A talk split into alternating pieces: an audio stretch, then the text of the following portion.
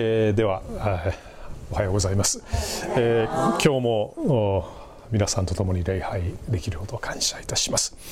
ではお祈りをして、えー、メッセージに入りたいと思います。愛する天の父なる神様、えー、今捧げられた素晴らしい賛美を感謝いたします。皆さんの賛美が素晴らしい捧げ物として主の御前に届いていることを信じます。主よ今日もどうぞ一人一人の上にあなたの恵みがありますように今から御言葉を読みます。どうか御言葉から一人一人に必要なメッセージを主が語ってくださいますようにお願いいたします。主イエス様の皆によってお祈りいたします。アーメン。まあ、あと3週間ほどでクリスマスですね、えー、皆さんもいろんな準備でとてもお忙しいかと思いますけどもまあ、ご承知のようにクリスマスにはさまざまな伝統行事がくっついています。えー、1000年以上も前から続いているものもあるしまた比較的最近生まれてきたものもありますがそれぞれ人々のクリスマスに対する気持ちあるいは信仰を表すものです。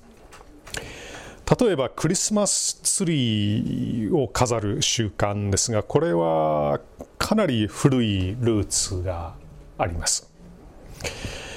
約1000年前のことまだ聖書の御言葉この福音が届けられる前にノルウェーなどの北欧の国々に住む人々は常緑樹に希望と慰めを見出していました。常緑樹は厳しい冬の時期にも色あせることなく力強く生き延びる木です。そこで北欧の人々はこの常緑樹から元気をもらおうと思って、えー、木を切ってきて家の中に飾ったんですが、まあ、ご承知のようにノルウェーは特にあの冬の時期はもちろん寒いしまた非常に暗いんですけども少しでも元気をもらおうと思って、えー、木を飾ったわけですね。えー、しかし福音を聞いて、えー、キリストを受け入れた後その常緑樹が永遠の命このイエス・キリストの誕生によって与えられた永遠の命のシンボルとなってクリスマスの時期に常緑樹を飾るという習慣がずっと、えー、続いたわけです。えー、もう一つあのクリスマスケーキの話ですがこれは数百年前のドイツで生まれた習慣です。ケーキが作られるようになったのは、大人たちが子供たちに楽しみを与えるためにだけではなく子供たちにこのクリスマスは大切な日なんだということを教えるためでしたそのケーキもただのケーキではありません中にいろんな小さなおもちゃや、えー、硬貨、まあ、あの少額のあのコインが入ってたんです。ケーキそのものは白でイエス様の清さを表しました。でアイシングを塗った場合そのアイシングの色は必ず赤です。それがイエス様の血潮を表しています。ケーキを焼く時にケーキは膨らみますね。そのことはイエス様の復活を表しました。なぜケーキの膨らみが主の復活を指すことになるかちょっとピンとこない方もいらっしゃると思いますがあの英語で The cake rises という言い方をします。でこの rise という言葉にはあの膨らむという意味以外にも復活するという意味もあります。おそらくドイツ語もそうだと思います。出来上がったケーキにろうそくを1本だけ飾りました。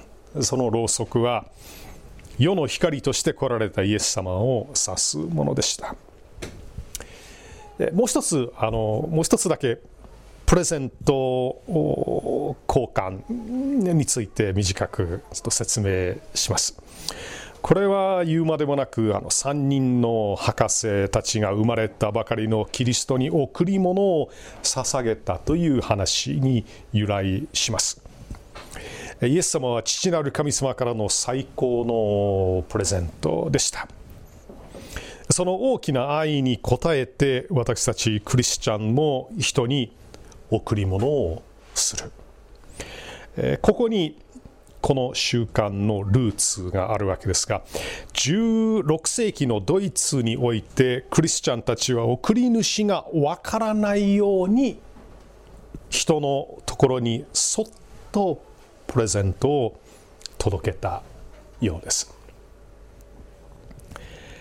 クリスマスが商業化されている今大多数の人々はこの伝統のもともとの意味について何も分かっていませんがクリスマスプレゼントはイエス様が救い主として来られたことへの感謝の表れです。このようにクリスマスにはいろんな伝統や習慣があるわけですがそれによってクリスマスのメッセージが伝えられてきましたがクリスマスの意味を最も正確に明かししているのはこの聖書の御言葉です。今日は特にイザヤ書の予言に注目してみたいと思います。ではまずはじめにイザヤ書7章の14節。この有名な御言葉をまずお読みしたいと思います。それゆえ主自らあなた方に一つの印を与えられる。身よ処女が身ごもっている。そして男の子を産みその名をインマヌエルと名付ける。救い主が生まれる700年前に語られた予言の言葉ですが救い主の誕生は一つの印となると書かれています。つまり普通の常識では考えられない。奇跡的な出来事であるということです具体的に言うと処女が妊娠して子供を産むという話です。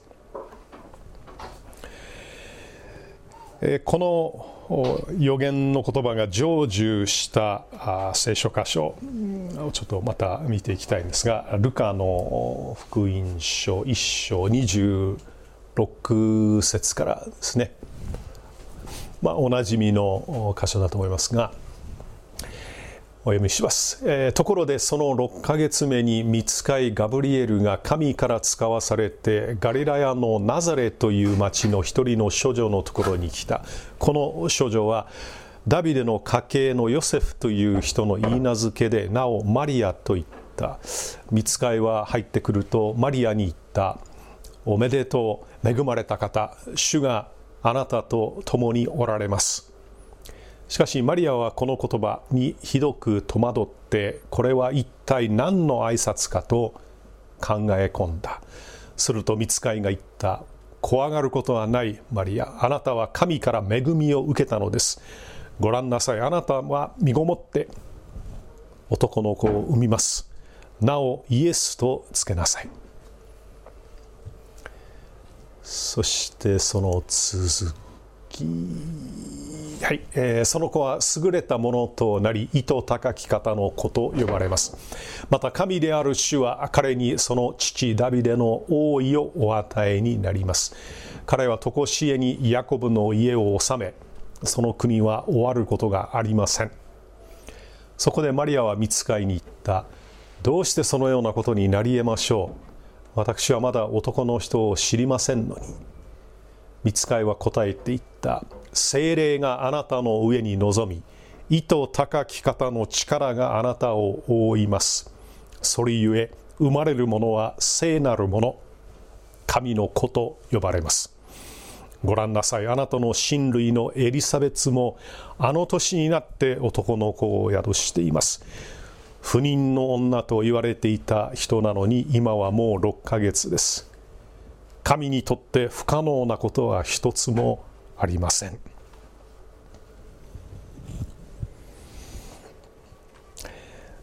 聖書の中に多くの奇跡の話が記録されていますがこれが信仰のない一般の方にとって最も信じがたい話だと言えるかもしれませんね。哺乳類である人間に無性生殖などは起こりえない。というのが人間の常識ですが考えてみれば不妊治療の技術の進歩によって無性生殖は可能になっているんです。全く面識のない男性の精子を使って妊娠する女性がいっぱいいるんですですから今医学の進歩によって可能になったこのことを神様が2000年前に精霊の力によってなされたという話は、まあ、そう信じがたい話ではないと言えると思います。まあ、ちょっと余談になってしまいますけども私の好きな映画の中に「バック・トゥ・ザ・フューチャー」というのがあります。皆さんご覧になったことありますよね？私はあの映画が大好きですね。あの主人公がタイムマシーンに乗に乗って、えー、30年先の時代に行ったり100年前の時代に逆戻りしたりして自分自身や家族がより幸せな生活になるように人生のま大事な節目でさまざまな行動を起こして歴史を書き換えようとするわけですがその映画が大ヒットしたのは同じような体験をしたいと思う人がいるからではないでしょうか。私も時々考えることがあります。もしタイムマシンに乗って200年あるいは300年前の時代の人に飛行機のことあるいはテレビのことスマホのことを話したら信じてもらえるんだろうかおそらく信じてもらえないと思います。まあ、実際にあの「バック・トゥ・ザ・フューチャー」の中にもそういう場面があるんですよね。その100年先のことを話している人がもうバカにされるんですよね。誰も信じようとしないんです。人間は大対自分の経験や理解の尺度を超えた話に対してありえないと片付けてしまいます。人間が空を飛べるようになるなんてそんなことは絶対にないと言うでしょうけれども今現実に人類は飛行機を使って世界のどこにでも飛んでいけるんです。聖書に書かれている奇跡の話を読むときにある人はありえないと片付けてしまいます。その時その人は自分のごく限られた経験や知識だけでそのように判断するわけですがちょうど昔の時代の人に飛行機のことを話した時に予想される反応と全く同じです。いや実は神様がおられてどんなことでもおできになるんです。あなたはまだその力を経験していないかもしれませんけれども全能なる神様がおられてもうどんなことでもどんな奇跡をも起こすことがおできになるんです。そのことを信じないあなたはまだ江戸時代に生きている人です。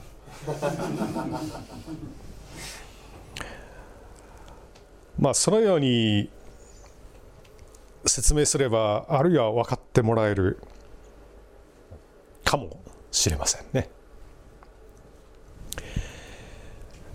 マリアは見つかいの訪問を受けて非常に戸惑いました。自分がまだ結婚もしていないのにイエス・キリストという方を産むということはありえない。と最初は思ったようですけれどもこの言葉によって確信が与えられたんですね。神にとって不可能なことは一つもありません。クリスマスの日に神様の全能の力により人間の常識を超える印。奇跡が起きました。処女が身ごもって男の子を産んだんです。その子は、えー、インマヌエルと呼ばれると、えー、イザヤ書の予言にありました。このインマヌエルという名前は私たちに大きな慰めを与えるものです。神の御子イエス様はインマヌエルつまり神は私たちと共におられるという、名前で呼ばれます、えー、次に、えー、そうですね、えー、この予言が成就したあじゃあマタイの福音書の御言葉を見てみましょうか。このすべての出来事は主が預言者を通して言われたことが成就するためであった。見よ少女が身ごもっている。そして男の子を産む。その名はインマヌエルと呼ばれる。訳すと神は私たちと共におられる。という意味である。クリスマスの日にお生まれになったイエス様はインマヌエルと呼ばれました。この名前は私たちに本当に大きな慰めを与えるものです。神様の御子イエス様が天の栄光を捨てて人間の姿を取られた。という事実は神様の人間に対する思いをはっきりと示しています。つまりイエス様の誕生は私はあなたと共にいるという神様からの明確なメッセージなんです。神様が一番私たちに伝えたいと願っておられるメッセージは私はあなた方から遠く離れている。というメッセージではありません。あなた方に対して何の関心もない。というメッセージでもありません。私はもう知らないからもうあなた方はもう勝手にしなさい。というメッセージでもありません。私はあなた方と共にいる。というメッセージなんです。これは何度も聖書の中で繰り返されている約束です。危機的な状況の中で神様はいつもご自身の民と共におられました。主が共におられるならばたとえ目前に危機が迫っていたとしても安心があり希望があります。一方主が共におられないなら全ては虚しく敗北あるのみです。インマヌエル。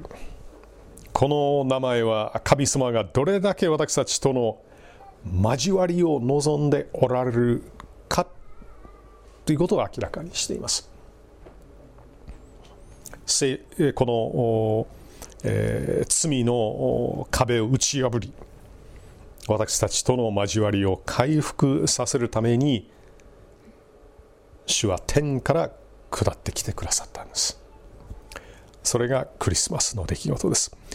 ではイザヤ書のもう一つの予言の言葉を見ていきますけども9章6節と7節。一人の実り子が私たちのために生まれる。一人の男の子が私たちに与えられる。主権はその方にありその名は不思議な助言者力ある神永遠の父平和の君と呼ばれる。その主権は増し加わりその平和は限りなくダビデの王座についてその王国を治め裁きと正義によってこれを固く立てこれを支える。今より常しえまで万軍の主の熱心がこれを成し遂げる。ここにも救い主の4つの名前が書かれています。不思議な助言者力ある神永遠の父平和の君です。これらの名前はインマヌエルという名前と同じように救い主の性質と働きを表しています。まず不思議な助言者という名前ですがオリエント先制君主制においては王に助言者や議官がいて政治を助けました。ところがこの男の子は主権者であり王であるのに同時に助言者です。言い換えるならば助言者を必要としない王なんです。クリスマスの日にお生まれになったイエス様は誰からもアドバイスを受けることなくご自分で計画を立てその実行のために行動されました。それは実に不思議な計画であり人間に永遠の暗闇からの救いを与えるための計画でした。力ある神。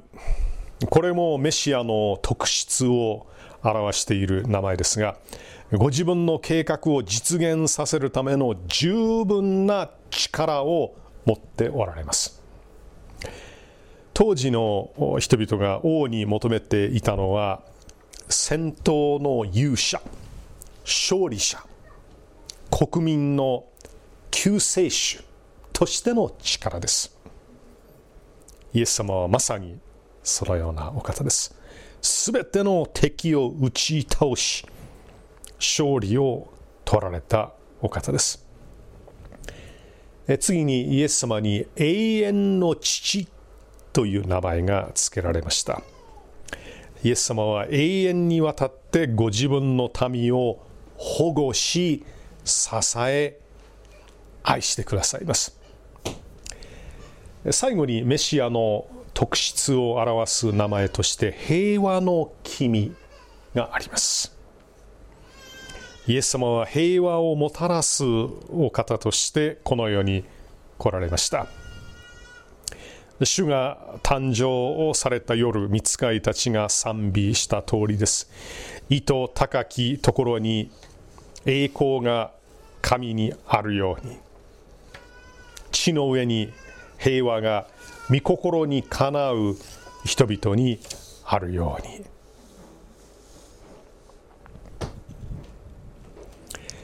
2000年前の世界は争いの絶えない世界でした。国と国との間にあっても町の市場にあっても家庭においても戦争状態が続いていました。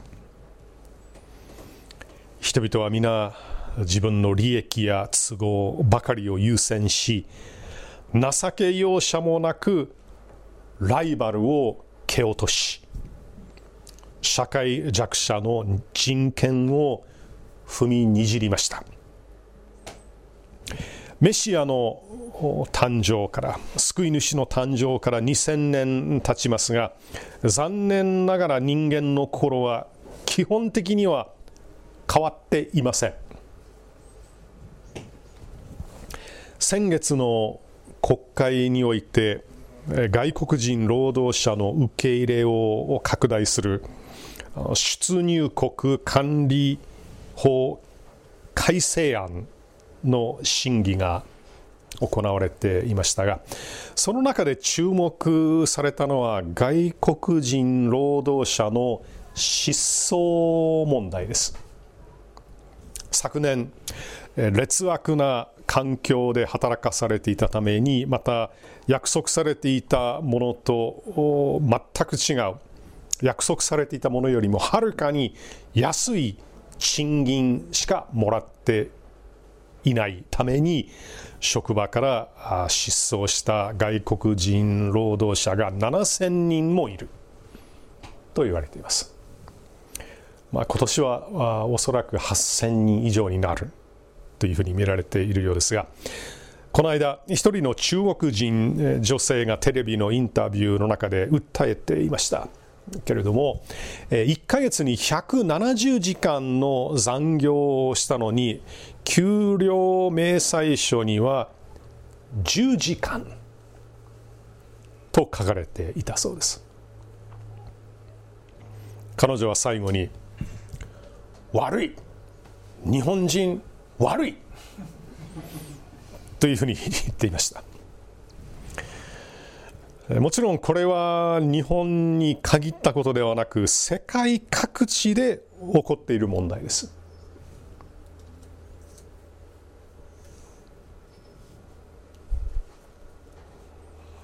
まあ、外国人労働者と言いますけれども実際は奴隷にされている人が多いんです。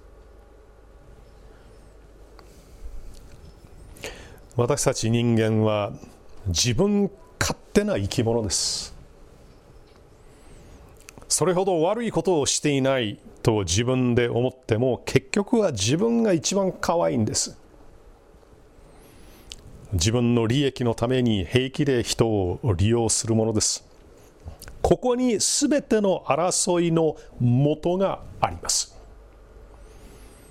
またここに人間が聖なる神様に近づくことができない理由があるんです。しかしイエス・キリストの誕生によって状況が変わりました。私たちのために来られた救い主を信じるときに私たちの罪が許され永遠の命が与えられ新しく生まれ変わります。かつて神様に敵対していた者が神様を礼拝する人間になります。自己中心的なものが損得を考えずに人を愛し惜しみなく人に与えるものに変えられるんです。仙台のクリスチャンたちもそのことを理解してさまざまな習慣や伝統行事を守ってきたわけです。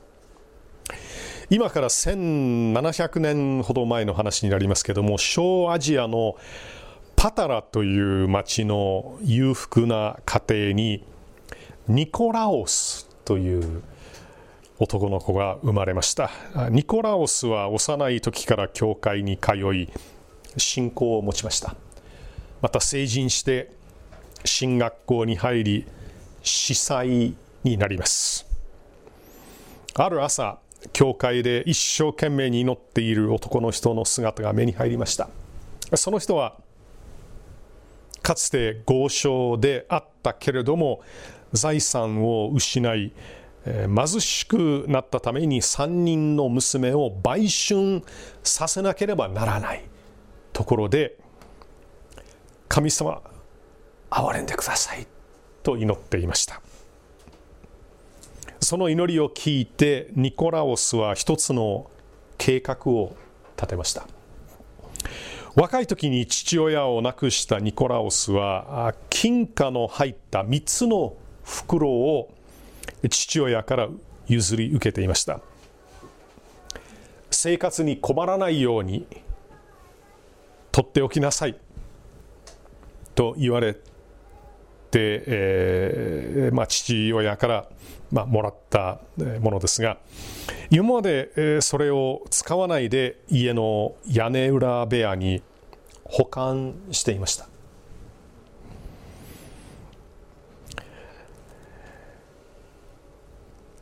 その金貨の入った袋を一つ貧しい男の人の家に届けてあげようとニコラオスは考えたんです。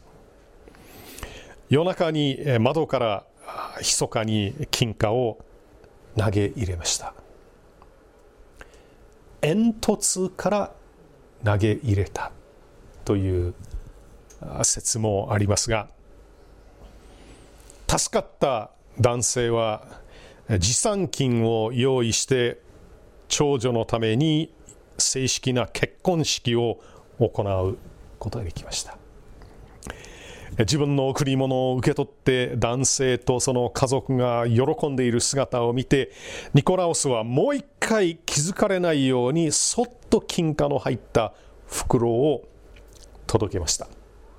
そのお金を使って男性は次女を嫁に行かせることができました。しかしまだ三女が残っています。三女のためにも、えー、何か奇跡が起きるのではないかということを期待しながら男性は送り主の正体を知ろうと思って毎晩見張っていました。するとある夜ニコラオスが窓から袋を投げ入れるのを見たんです。男性はニコラオスの足元にひれ伏して涙を流しながら感謝したということです。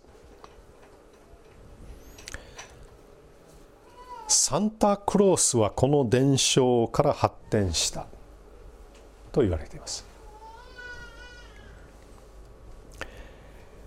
クリスマスは私たちが本来どうあるべきかを思い出す時です。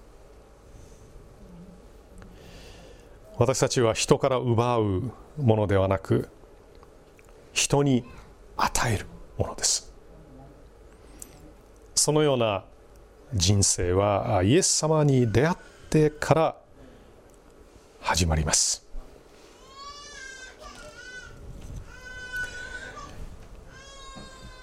一人の緑子が私たちのために生まれる。一人の男の子が私たちに与えられる。主権はその方にありその名は不思議な助言者。力ある神。永遠の父。平和の君と呼ばれる。では一言お祈りをいたします。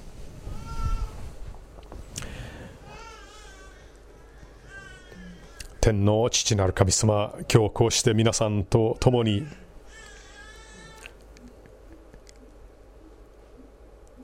救い主イエス様のことを覚えることができて感謝いたします。主イエス様は私たちを救うためにこの世に来てくださいました。思議な助言者。力ある神常しえの父。平和の君として来られました。主よ私たちはあなたを信じて人生が変わりました。本来あるべき姿を取り戻すことができました。喜んで人に与え人に仕えるものとあなたが作り変えてくださいました。感謝いたします。どうぞ今年のクリスマスも皆さんお一人お一人にとって祝福された時となりますように。ご家族の上にもあなたの恵みが豊かにありますようにお願いいたします。主イエス様のお名前によってお祈りいたします。アーメン。小淵沢オリーブ教会には聖書の言葉を多くの人に届けるためのさまざまなビジョンがあります。あなたもこの働きに参加してみませんか？献金はこちらのアドレスにて受け付けています。口座振込またはインターネット送金サービスに対応しています。